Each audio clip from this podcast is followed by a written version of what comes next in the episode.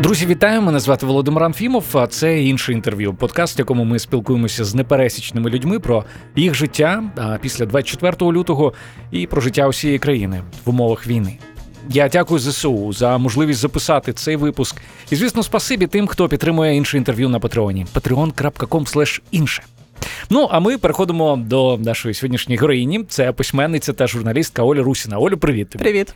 Я з твого дозволу трошки розповім нашій аудиторії про тебе. А ти це інтерактивна така гра. А ти слухай і щось або додай, або запереч, або скажи, що все все таки є. Отже, перша книга Олі Сестричка вийшла у видавництві Старого Лева, коли авторці було лише 16 років.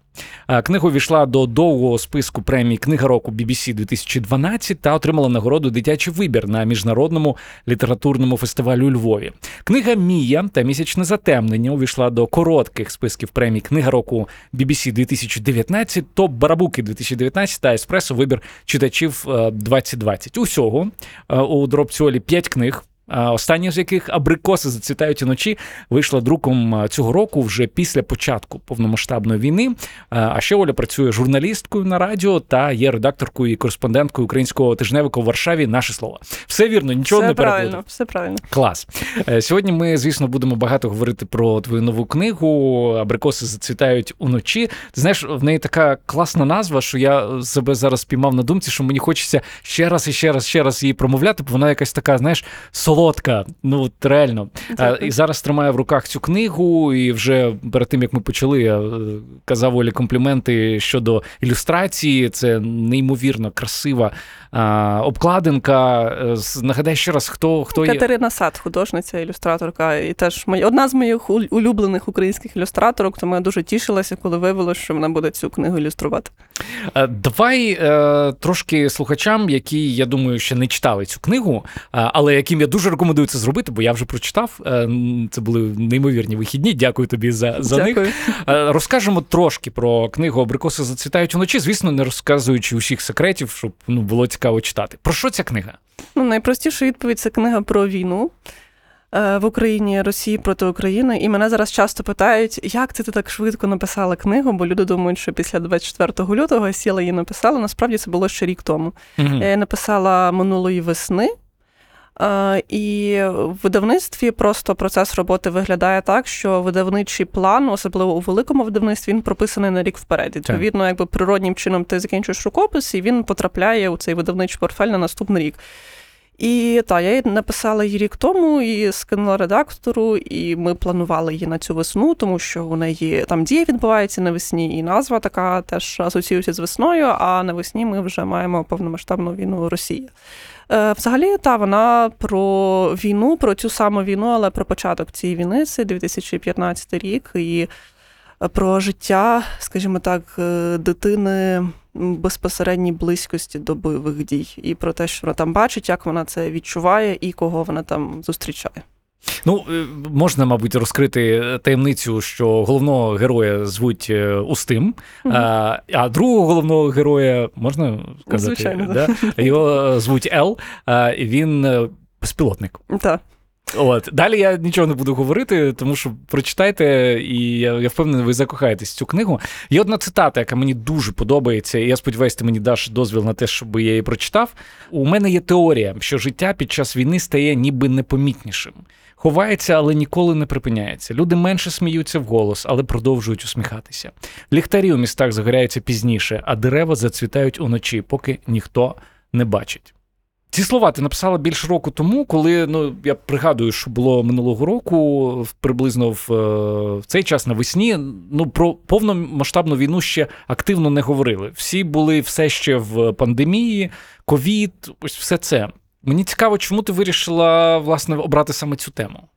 Взагалі на цю тему просто вже давно думала, тому що я з темою війни багато працюю як журналістка, передусім, і просто ну не знаю, живучи в Україні, ти просто постійно бачиш, що тут відбувається. Так, ти не можеш ігнорувати.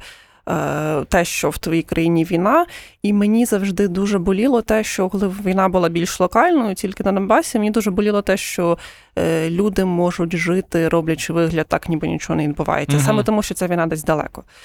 І ідея моя загалом була така, е, щоб спробувати зробити якусь таку близькість досвіду, так тому що, е, ну, зокрема, в царині дитячої літератури, бо це там, де я пишу, як ми можемо побудувати такі, таку близькість досвіду. Скажімо, дитина з іншого міста, з іншої частини країни, яка там далеко від війни була до 24 лютого, тому що ми тепер ми всі близько до війни.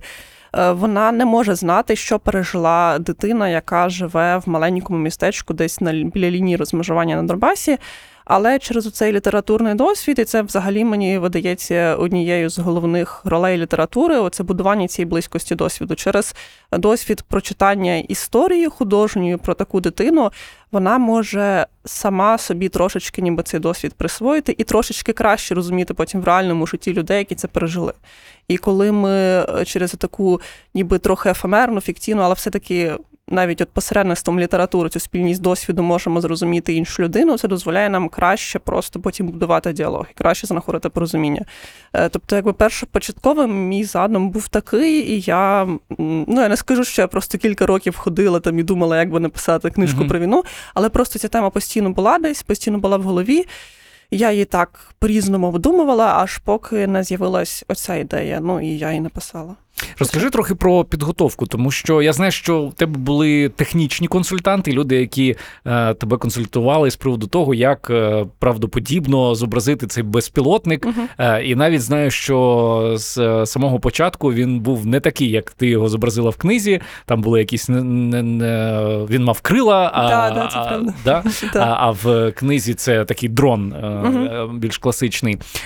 Але мені цікаво, чи консультував тебе хто хтось з приводу ну, побуту, наприклад, людей, які живуть біля фронту, що відчувають ці люди, що відбувається, коли вони там думають про зміну місць. Просто наскільки я знаю, ти народилася і жила е, в Києві. В Києві. Угу.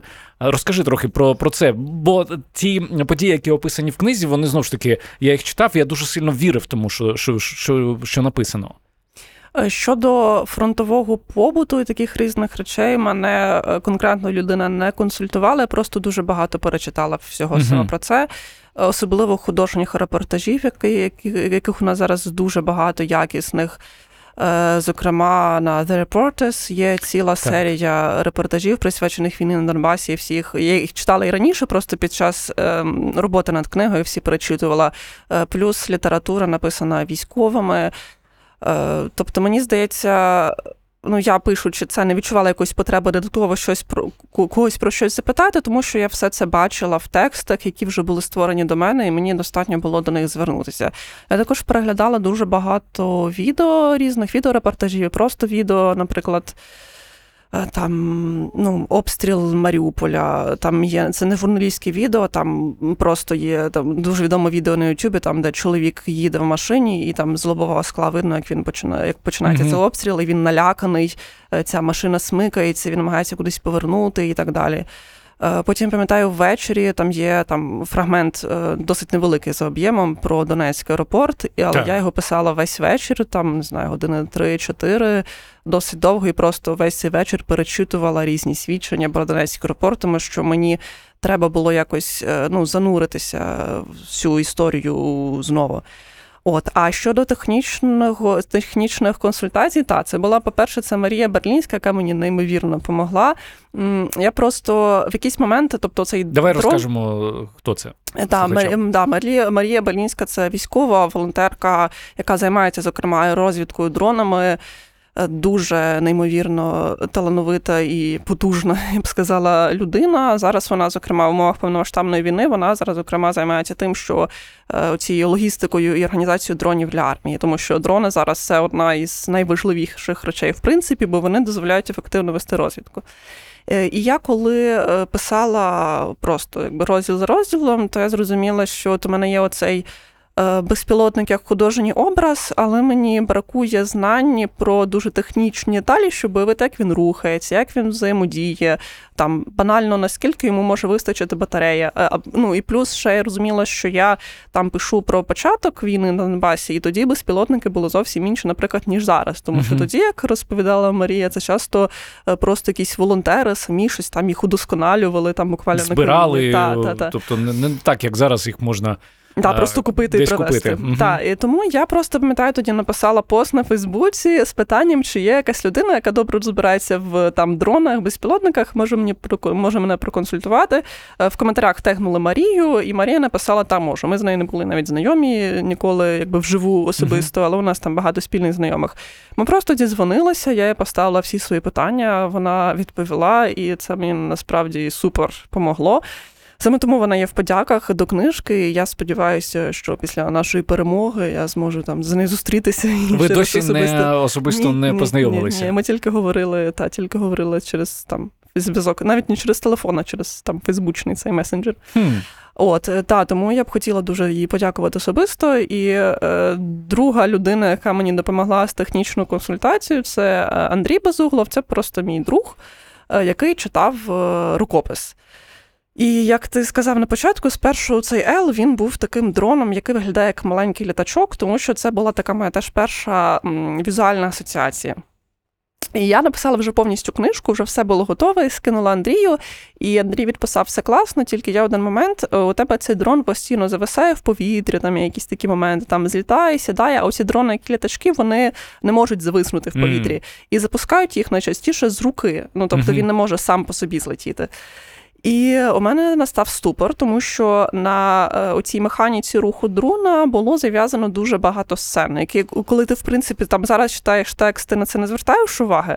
Але насправді в процесі написання від цього це, це дуже важливо, тому що там, наприклад, хлопчик сидить біля вікна і він розмовляє там з цим дроном, де цей дрон в цей момент знаходиться, як він міг туди долетіти, Ну, де він міг там сісти. І таких сцен було дуже багато. Я просто десь на тиждень зависла і нічого не могла писати. Думала, що ж мені тепер зробити з цим дроном, треба все Ну, переписувати. Особливо, коли вже книга написана. Так, так. треба все переписувати. Е, І це, до речі, був такий, е, не знаю, для мене письменницько такий цікавий урок. Я вважаю, що це насправді на добре. Е, вийшло Що, що ти з цього, який ти висновок з цього Е, зробила? Я з цього просто цю історію я зробила ще одним таким міні-конфліктом, таким сайд-конфліктом в книжці і ввела його, тому що, зрештою, я переписала всі ці сцени і зробила Ела дроном, той, який літає з такими якби маленькими пропелерами, Мгм. тобто за принципом вертольота. Але я коли оце думала, як би це все змінити, я подумала, що це ж може бути також е, один із внутрішніх конфліктів Ела як персонажа. Тобто, за книжкою він там е, літає на сході України, і, але він не бачить жодного створіння подібного на себе, бо люди на нього не подібні, літаки, літаки великі на нього не подібні, і дронів, таких як він, він теж не бачить. Він Так. бачить як якісь великі літаки, і він думає, що з ним щось не так, що він ні на кого не схожий, е, і що навіщо ці пропелери, пропелери взагалі. Е, і все таке. І там в кінці книжки він вперше в житті бачить вертоліт і розуміє, що от Ось я, якийсь його родич Та, далекий. та, та, і розуміє, що він сам по собі, те, як він виглядає, те, як він літає, це само по собі вже важливо і цінно. Е, І це просто такий маленький, маленька деталь тексту, яка взялась е, з цієї невідповідності, над якою я тиждень сиділа і не знала, що з нею зробити. Так що вийшло прикольно. Ми до книги, да, абсолютно. Ми до книги ще повернемося. Цікаво поговорити трохи про твій досвід. Е, В усіх випусках подкасту звертаємося до цієї дати, до 24 лютого. Якими були твої перші дні, перший день і наступні дні цього повномасштабного вторгнення? Чим вони тобі запам'яталися? Як це було у тебе? Ну, я пам'ятаю, що тоді під ранок я не прокинулася від вибухів, тому що у нас на районі їх там було ще тоді віддалено чути так на той момент. Е, прокинулася, побачила, що телефон розривається. Це було в Києві. Так, так, уточнимо. так, Мгм. це було в Києві, це було в- на Виноградарі. Е, Якщо хтось з слухачів може знати, хто з Києва, то це такий е, район на півночі міста, там живуть мої батьки. І я зранку прокинулась, збиралася їхати на роботу, взяла телефон, а всі мені писали, чи з тобою все гаразд, як ти? Я відкрила новини і зрозуміла, що почалось. В кімнату зайшла мама, спитала, чи ти знаєш, що там Росія відкрито напала на Україну. Я сказала, так, вже знаю. Е, І, власне, все. Я поїхала на роботу, тому що я працюю на громадському радіо у відділі новин. Е, Ми просто швидко всі редакцію списались. У нас був навіть такий десь за кілька тижнів до повномасштабного нападу. Ми підготували такий план на випадок, якщо це таки станеться. Серйозно, у вас Та, та, у нас був прописано все. та, у нас був такий е, документ, який в Google Docs, який називався Якщо Путін нападає, чи щось в такому стилі. М, Та, і відповідно у нас там було прописано, наприклад, хто їде і безпосередньо там працює в редакції. Оскільки я там працюю в прямому ефірі, то я поїхала. І пам'ятаю, що тоді вже от свого виноградаря я добиралася десь ну, години-дві, мабуть, до центру Мгм. Києва, що вдвічі довше, ніж зазвичай, тому що вже транспорт так дуже рідко ходив і все таке. Ми закінчили мовлення на пряме, ефірне мовлення на дві години раніше, ніж зазвичай, восьмій вечора, тому що вирішили з огляду на безпеку раніше повернутися. Я пам'ятаю, що я виходжу з Хрещатик 26 будівлі, заходжу в метро, а там уже люди починають лаштуватися до сну, бо тоді вже всі почали якраз це перша ніч для багатьох була в метро. Е, Як у бомбосховищах, там я вперше побачила, що на станції Медень Незалежності з землі висуваються такі кранчики з питною водою. Мене навіть десь є фото. Е, І я зрозуміла, що до батьків я зараз не можу поїхати, тому що я туди просто фізично не доїду. Це дуже далеко. Відповідно, я поїхала до свого партнера додому, який живе біля метро на Теремках, і це просто інший кінець Києва, бо це південь Києва. Так. Е, І наступний місяць е, я не бачила, скажімо, своїх батьків і свою сестру, які лишились на виноградарі, тому що от в мене немає машини, а хто там був в цей час у Києві, той знає, що пересуватися містом було дуже складно, тому що метро функціонувало як бомбосховище. е, Майже нічого не ходило, не їздило, і взагалі було небезпечно якось так на якійсь далекій відстані просуватись. Відповідно, от і найближчий місяць у цих найтяжчих боїв навколо Києва. Е, Ми працювали віддалено на радіо. У нас хтось, ну, у нас багато, скажімо, там, у кого діти, особливо або старші родичі, вони там евакуювалися з Києва, і ми якось дуже швидко організували роботу дистанційно. Е, Це спочатку було дуже незвично, тому що от я писала ці новини, які я звичайно читаю в ефірі, і читала їх, начитувала на спочатку на телефон, потім десь роздобула мікрофон, щоб це вдома робити, і потім просто скидала звукорежисера, він це все ставив в ефір. І я пам'ятаю, що коли якось під час е, одного з там з перших цих жорстких карантинів на початку коронавірусу. Я була контактною особою і сиділа на Мгм. самоізоляції і мусила вести ефір віддалено. Теж через спеціальну програмку. Я пам'ятаю, що в мене тоді було враження, що це ніби ти е, ідеш з заплющеними очима по такій линві над, над урвищем, тому що ти не бачиш звукорежисера, у тебе Так. немає нормальних навушників, ти не можеш з звукорежисером комунікувати взагалі ніяк, а в прямому ефірі це важливо. І я пам'ятаю, що тоді сижу, думаю, боже, тільки б це ніколи знову не повторилося. Такий стрес. А тепер ти такий сидиш, та ну віддалені ефіри, ну нормально. Ну так, е, я думаю, що трошки коронавірус і пандемія нас е, Підготували, підготували да, якщо так. можна е, це сказати. Ти знаєш, цікавий момент. Я слухав онлайн-презентацію книги Абрикоси зацвітають вночі. Ти там сказала цікаву фразу, коли тебе запитали, що, що б ти могла порадити людині, да, яка хоче стати письменником. Ти Мгм. сказала е, таку штуку, що е, ну, крім того, що потрібно багато читати, треба ще дуже добре себе усвідомлювати, е, дуже сильно е, знати себе гарно. Е, І я вважаю тебе гарним, гарною письменницею, тому відповідно роблю висновок, що ось ти цей процес саморефлексії удосконалюєш щоразу. Мені цікаво, що ти про себе дізналася такого, чого не знала, не знала раніше до 24 лютого. Було щось, якісь такі відкриття внутрішні? Ну, я думаю, я раніше про себе думала, що я набагато гірше справлялась би в стресових ситуаціях. М, Е, мабуть, це та, що ну, для мене щодо себе самої, можливо, було це приємне відкриття, тому що.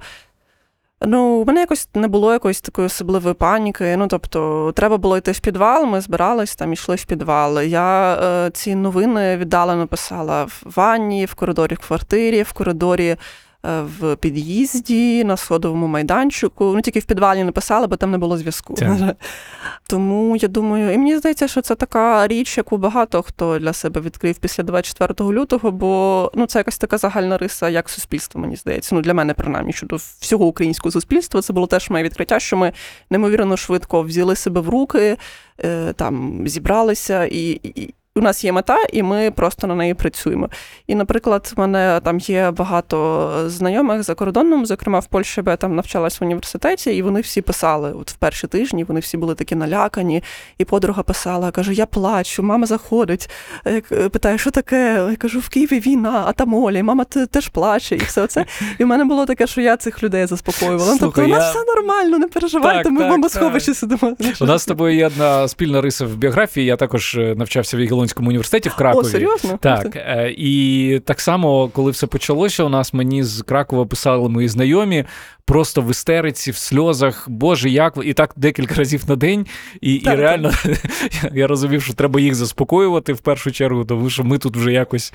У мене інше запитання з приводу Польщі за кордону. Е, Ну, зважаючи, що ти знаєш е, польську, на відміну від мене, бо я навчався англійською мовою там, е, і, і польську знаю тільки так, знаєш, на побутовому рівні. Ти, ти працюєш е, там віддалено для.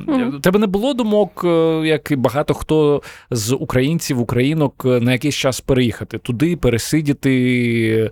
Ну, подалі від небезпеки, ближче до безпеки. Ні, ні. Мені здається, що ну, передусім, я е, як журналістка, бо це моя професія, зокрема, я відчувала, що мушу бути там, де відбуваються події, щоб могти про них розповісти. Ну, тобто, я, я ж не могла би сидіти там в Кракові чи в Варшаві і розповідати про те, що відбувається в Києві.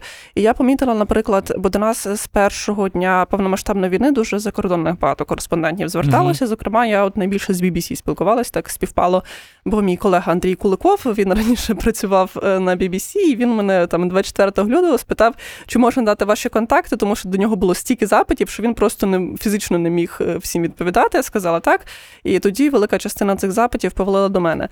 Е, І я помітила, наприклад, що для е, ну, цієї міжнародної спільноти і цього інформаційного спротиву міжнародного важливо, щоб ну, тобто вони своїх кореспондентів часто висилали там у Львів, наприклад. Мгм. І у них у них є кореспондент у Львові, і вони шукають когось е, місцевого там з Києва. Це раз, тому що якби далеко не скрізь вони можуть вислати репортера. Так і е, по-друге, це дуже я дуже рада, що так сталося, що вони не завжди покладалися саме на власних кореспондентів. Вони е, шукали оці голоси е, українців, саме українських журналістів, тому що е, ніхто. Історію України, яка от діється зараз, ніхто так не розкаже, як саме українці. І мені видавалося дуже важливо, от саме з, з огляду на це, залишатися там, там, де є, вже я і так є, то ну, якби навіщо звідти тікати, якщо. Ну, тікати це погане слово, ну тобто виїжджати. Ну, в сенсі я маю на увазі, я не засуджу в жодному в жодному випадку тих, хто виїхав, тому що з іншого боку, ті, хто виїжджають, вони там, особливо в березні, в Києві, вони звільняють дуже багато ресурсів. Так. Бо нам, наприклад, е, там могло бракувати продуктів в магазинах, бо були порушені всі ці ланцюжки поставок. Е, Ну, дуже моїх багато моїх знайомих виїхало, і я якби це дозволило мені за них не хвилюватись так сильно. Але як журналістці мені було важливо залишатись на місці, щоб мати оцю, можливо, не знаю, легітимність, право так говорити з аудиторією як людина, що бачить все на власні очі, і завдяки цьому е, може відповідати за свої слова. Набагато більше, ніж якби я могла відповідати за- за свої слова, якби була десь за кордоном. Тобі Ну, і- не було страшно цей період? Зараз тобі, як в Києві? Ну, зараз Київ дуже змінився. Звичайно, але б сказала, що це така алюзія нормальності. Знаєш, бо ти ну ти йдеш вулицею, і на вулиці вже немає блокпостів, і всі так спокійно ходять, але водночас ти бачиш ці протитанкові їжаки по обидва боки дороги, просто на, на, на траві. Ти розумієш, що їх в будь-яку мить можна швиденько пересунути назад на цю вулицю, якщо буде потреба. Е, Я б не сказала, що е, мені прям було дуже страшно е, ну, от протягом всього ну, кінця лютого, протягом всього березня до деокупації Київщини, тому що ми ще на той момент не зовсім. Ми не знали тих речей, як, які ми дізналися, коли звільнили північ Київської Мгм. області. Бо тоді я усвідомила, що от просто там дім моїх батьків, про який я згадувала на виноградарі, він ем, в такій кінцевій точці виноградаря навпроти їхнього дому ліс, і за цим лісом вже були окуповані росі... росіянами тимчасові території. І якби вони прорвалися таки в Київ, то дім моїх батьків був би просто першим, Мгм. ну одним із перших будинків, на, на який би вони натрапили. І в березні ми ще не знали про жорстокість, там з якою вони бивали цивільних на Київщині. Ми ще е, ну, не бачили цих всіх деталей. І от мені страшно стало тільки. Після деокупації, коли ми побачили все, що діялося на окупованих територіях, і усвідомили, що, зокрема, Буча, Ірпіні, і Гостомель, і села навколо вони врятували Київ, тому що вони прийняли на себе Так. цей удар. І в Києві могло би бути оце все. Просто ми цього не усвідомлювали в березні. Тоді, тоді мені стало страшно так. Цікаво тебе запитати про ось про твою цю другу професію, про журналістику. Е, Ця професія передбачає спілкування з величезною кількістю людей в той чи інший спосіб. А Чи є якась історія, яку ти почула, починаючи з 24 лютого, яка вразила тебе особисто найбільше? Цікаве питання.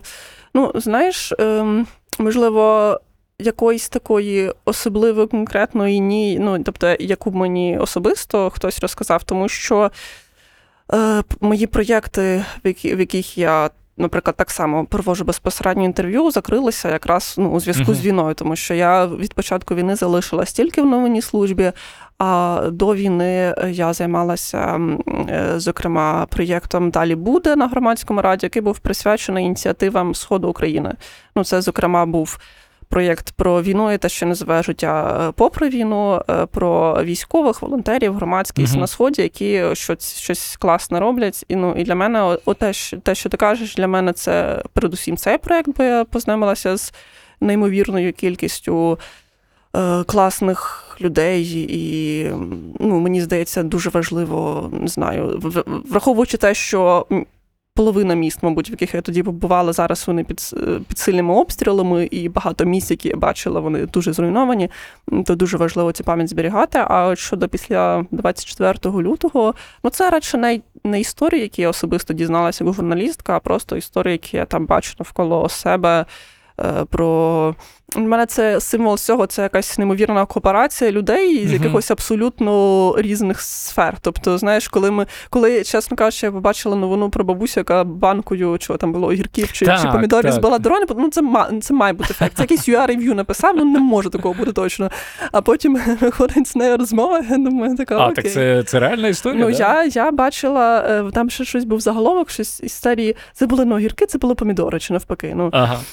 Але просто навіть. е, Навіть якщо, е, якщо це фейк сам по собі, е, це такий для мене це такий символ фейк, тому що я чула дуже багато таких, е, може, менш видовищних, але дуже схожих за суттю Мгм. історій. Наприклад, е, подруга розповідала на Фастові живуть родичі. Там бабусі зловили на вулиці диверсанта, типу самі просто. А як вони його зловили? Тому що Фастові є там була колись військова частина, але вона вже 30 років взагалі закинута, і там кожен у Фастові знає, що вона закинута. І ця моя подруга розповідала, що вони там ще малими бігали туди гратися. І ну, диверсанти ходять по вулиці, розпитують там бабусь, як прийти до військової частини. Бабусі напряглись, тому що, по-перше, кожен знає, як прийти до військової частини, а по-друге, навіщо туди йти, якщо вона закинута. Так. Ну, бабусі цих диверсантів якраз згребли і, і викликали поліцію. Ну, тобто, це такі. ем, Це такі історії, коли якісь абсолютно неочікувані або допомога, або порятунку. Щось таке абсолютно, Так, що вони- не, не придумаєш навмисно. Мгм. Так. І, і вони, ти знаєш, вони є дуже правдоподібними, ну як міфи. Тобто вони не можуть Та, та, та, з'явитися е, на порожньому місці, тому що за ними має щось бути. Ну, Повертаючись до книги, абрикоси зацвітають уночі. Ти знаєш, я її е, читав, і вона мені не здалася такою ж сильною дитячою. Тому що там є певні речі, які е, ну, філософські речі, які, щоб зрозуміти, ну треба, треба трохи пожити. А, мені цікаво, кого ти уявляла е, читачем чи, чи читачкою, коли писала цю книгу. Для кого вона передусім? Ну, мені взагалі здається, що найкращі дитячі книги, я цього прагну якось, коли сама пишу, не знаю, чи це завжди мені вдається, але якщо вдалося в цій книжці, то я дуже рада, що найкращі дитячі книги це ті, які ти читаєш як дитина і бачиш щось одне, а як дорослий ти читуєш щось інше. Е, Тому, ну, якщо говорити про конкретну аудиторію, я уявляла десь дітей років від 11 до 15, можливо, Мгм. плюс-мінус, бо це якраз плюс-мінус вік героїв книги. Але воно часто. Я, я свідомо, свідомо якісь штуки прописувала так, щоб. Ну, знаючи, що дитина Щоб в цьому віці їх не, не Щоб считає. бородатим дядькам, як я, теж було цікаво. Та, та, та. Ну і плюс там, наприклад, є е, ну, такі документальні моменти, які я не знаю, чи там скільки взагалі людей їх читає, але мені було важливо їх туди вставити. Е, Це, зокрема, історії ну, конкретних людей, бо там є, наприклад, момент, коли один з героїв згадує про волонтера, який привозив в таких ем, ну, порожніх блоках е, від комп'ютера, від цих Так, так, системних так. блоків, привозив тепловізори, і це реальна історія. Це людина Ле- Леонід Краснопольський звали цього волонтера. Я про нього колись робила матеріал. Ну і на жаль, він загинув, але він якийсь був взагалі неймовірний чувак, бо він з Донецька. Мгм. І військовий, який його знав, з яким ми спілкувались, розказував, що е, ну, приїжджає до них на позиції волонтер, каже: хлопці, що вам треба? І, і каже, я з Донецька. І цей військовий каже: моя перша реакція була так тобі не на наші позиції. Твої там щось десь Мгм. ну маю, думаючи, що він що він якби за е, про, проросійський, а це Леонід каже: Та ні, ви що? Ми так дуже за вас переживаємо за Україну. Там і, і потім після цього він почав зокрема возити Хм. возити ці цю якби оптику, а це ж дуже ризиковано. Ну, тобто він провозив її через блокпости росіян. Е, Плюс е, там згадується, наприклад, Тризуб ФМ, а Тризуб Так. ФМ це супер взагалі прекрасний. е, Проєкт волонтерів стоматологів Ха. до мене та і я про них теж якраз от минулого літа робила матеріал. Тобто, це таке саморобне радіо, яке спершу було тільки в Донецькій області, і воно добивало на окуповані території. Потім вони почали там розширювати е, якби діапазон мовлення, і зараз, до речі, вони хочуть. Е, Як назбирати на якби потужніший цей ретранслятор, який би дозволив їм добивати до окупованих територій, наприклад, Херсонщини. Е, Тобто це теж така історія, яка розвивається. Ну і оці документальні історії, я розумію, що теж їх же ж дитина не читає, бо вона могла про них взагалі не чути, але от дорослий, можливо, теж. Тобто, ну і філософські речі також. Що ти відчуваєш, коли читаєш порівняння цієї книги з маленьким принцем? Ну, мені приємно. Звичайно, все. Я думаю, що для будь-якого письменника порівняння з якимось ну, визнаним твором е, світової літератури це такий, о Боже, ви що, серйозно? Так. Е, Слухай, я, е, я тобі вже казав перед записом, що це перша книга художня, яку я прочитав після 24 лютого, тому що я просто не.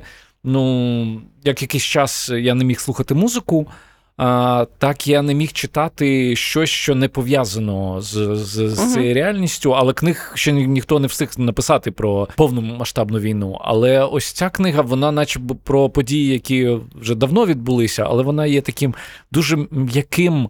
А, Переходом до ну не те, щоб до, до нормального життя, коли ти можеш читати книги і, і слухати музику, але вона просто ідеально, друзі, підходить от саме під цей час. Якщо ви шукаєте якусь книгу, е, яку хочете почитати, і, і переключитися з однієї сторони, з іншої сторони, не відчувати якусь відірваність, то обов'язково прочитайте книгу Абрикоси зацвітають іночі. Я знову сказав цю назву, і мені знову як солодко стало. Мені цікаво, як ти гадаєш, е, чи зрозуміють цю книгу е, за кордоном, і чи є якісь плани її перекладати, зважаючи на великий інтерес до України зараз е, з, з боку взагалі всього світу.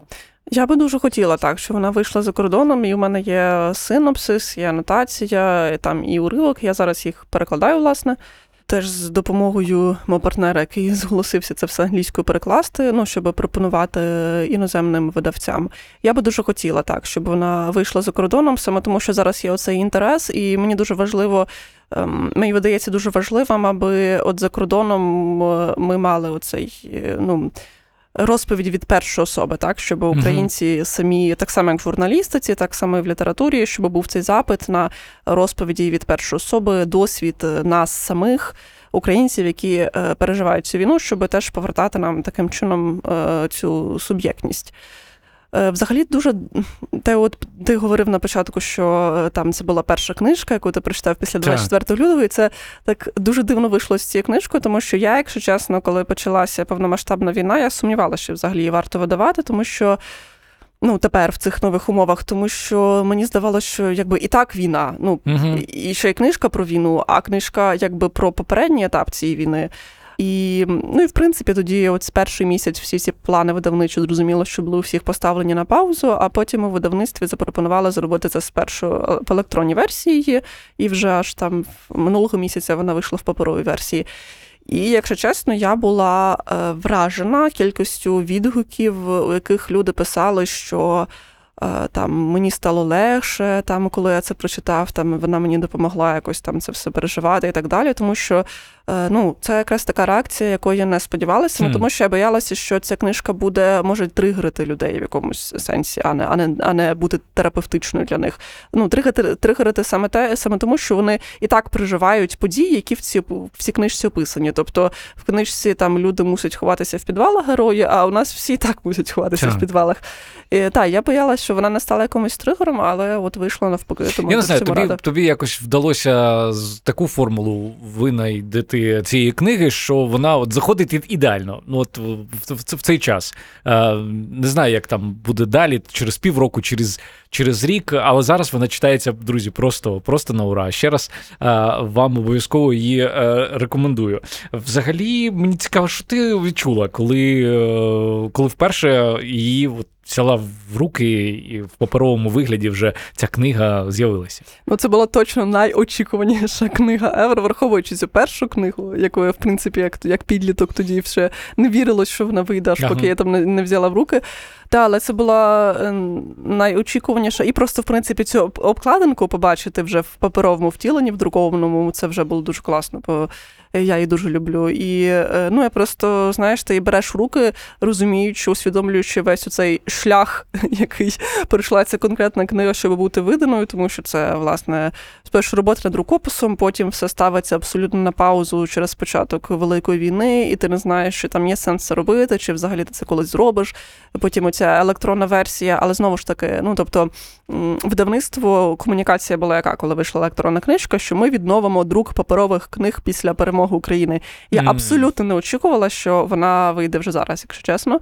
І е, за це, ну як я теж писала коли анонсували вихід цієї книги, то ну за це звичайно передусім подяка Збройним силам України, тому що без них друкарні би не працювали і цього всього би не було. І це, зокрема, надрукувала друкарня в Київській області в Білій церкві, яка знов запрацювала після деокупації Київської області.